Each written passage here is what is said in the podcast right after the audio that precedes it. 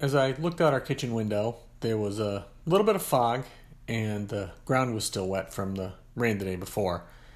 I just had my morning orange juice, which is how I wake up, so I went to the refrigerator and grabbed my water bottle.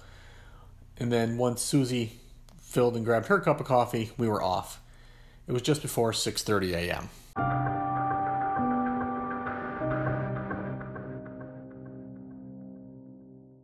Walks have gone from an alternative to the gym when either the weather was so good it was more fun to do something outside or we just didn't feel like going to the only thing we could do outside the house when the pandemic started to what it is now, which is a pretty important part of every day, even though the gym is reopened.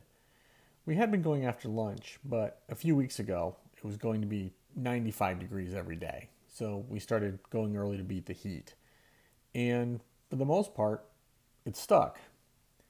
The last couple days before this morning that we headed out, they've been cooler, but the forecast said it was going to warm up into the 80s. And even when we left the house at 6:30 or so, it was still pretty humid.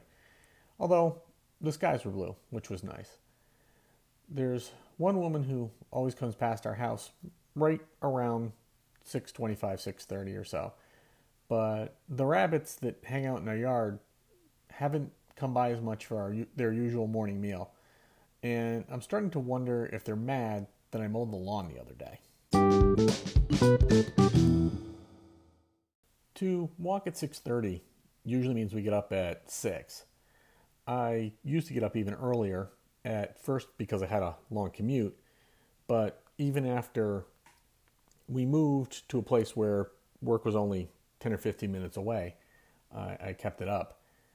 We don't have any kids to get off to school, so you may think I'm odd for voluntarily getting up that early. But I liked not having to rush into getting ready. I could read and watch the news, have a nice leisurely breakfast, shower, get dressed, and then eventually go. I also like getting up early because I've always been an early come, early go person.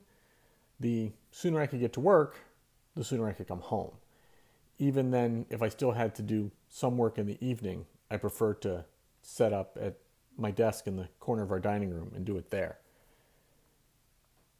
We don't normally see a lot of people walking, running, or biking at 6:30 in the morning, but we do see lots of cars, more than I expected.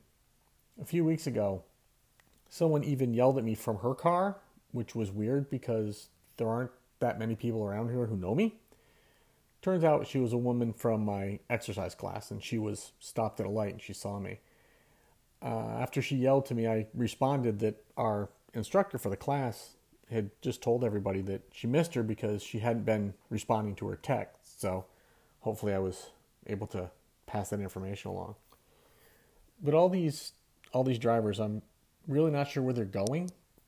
I can't imagine they're all headed to work that early unless they all have long commutes like I used to have. The best I can figure is they're all going to Dunkin' for their morning coffee. For those who don't know, um, such as non New Englanders or at least people who don't live in the Northeast, Dunkin' is kind of an obsession around these parts. So even though the cars we see were not all going in the same direction all the time, they could all still be headed there because I'm pretty sure, I never looked it up, but I'm pretty sure there's got to be a Massachusetts state law saying that every town must have its own Dunkin'. It was Thursday, so we were walking down to the train station near our house. All of our walks have themes for whatever day it is, and all the themes have alliteration because we're just that way. For instance, there's Museum Monday because we walk past a local museum. It's either Train or Trail Tuesday because we either walk down the trail near our house or to the train station. We have Walking Trail Wednesday because while we walk on a trail, it's not the one right near our house, or at least in the area right near our house. We go a little further afield. We've polished off a couple of the trails in the region, and we just recently started a third one. Thursday is whatever we didn't do on Tuesday. So, since we did the trail this last Tuesday, on Thursday, it was time for the train. Thursday was also the home of Theater Thursday, when we used to stream theater productions in the evening. Now, the evening's entertainment is pizza and Portillo, because that's what we ordered for dinner before watching one of Michael Portillo's great train journeys. First, there was his Canada journey, and now we're watching him talk about traveling across Australia. And then we have Farm Friday because we walk past a couple of farms in the area. We usually skip Saturday or don't have a regular theme for it. And then we have Scenic Drive Sunday, which was originally supposed to be driving in scenic areas, but turned into driving to them, usually one of the state's many nature or historic sites. We can go and park and walk around for an hour or so. When Susie worked in Boston, she walked to that train station every morning, except when the weather was really bad. I would then pick her up in the afternoon after I got out of work. She would let me know she was on the train by texting me, and knowing how much I hate emojis, the message would always include an emoji not just of a train, but of an old fashioned choo choo train. After the world basically shut down in March, there was one day where Susie and I walked by the train station in the middle of the day when the lot would normally be full of cars, and there were seven cars. We counted them. Plus, there was a woman walking her elderly dog in a baby stroller. This time, as we reached the station, there seemed to be more cars, particularly for that early hour. And the LED message board on the train platform noted that there were more trains running now for safety reasons. They had cut way back. But apparently, it must be that ridership has picked up enough so that the trains were getting a little too crowded for comfort, so they decided to add more. Another thing I really like getting up early for, and sometimes early, early, like four o'clock in the morning early, is to travel. First of all, if I have to wait to go somewhere, that sense of anticipation means I'll be bouncing off the walls before we leave. So the earlier I get going, the better. But more importantly, leaving earlier gets us there earlier so we don't lose a whole day of vacation just getting where we're going.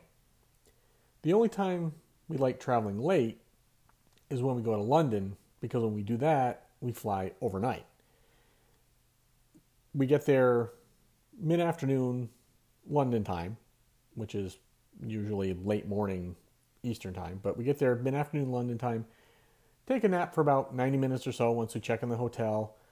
And then once I remember why my clothes feel crusty and I have stubble, because I was flying when I would normally take care of the cleaning and shaving and putting on different clothes part, we take a shower, and then a couple times we've then gone to dinner and a show that night after flying from Boston the night before. It also helps leaving early because traffic getting to the airport or the train station, which is how we go to New York City, is usually also less, which in the Boston area is always something to be worried about. After walking through the train station, we made the turn ahead for home. We live on top of two hills, and halfway up the first hill is a stone wall where we always stop to take a break. And at the other end of this wall is various flotsam and jetsam from the nearest house. And there's always stuff out there for people to, I assume, just take. It's stuff like old cabinet doors, or a globe, or an old desk chair, or an unattached or disassembled dish from Dish Network. I don't know what use people would have for most of this stuff, but somehow it always ends up disappearing eventually. And then once we reach our street, there's one last steep hill, and then we're home. Let the day begin. So, this brings us to the end of this week's tale. If you want to hear any of the other installments, you can listen on Apple Podcasts, Anchor, Spotify, Radio Public, Pocket Casts, Google Podcasts, Breaker, and Overcast. And I also post all these on my blog, which is billswritingplace.wordpress.com. And if you want to see what else I'm up to, you can check out the blog. And I'm also on Twitter and Instagram at, at a underscore silly underscore place. Thanks for listening, and I'll talk to you again next week.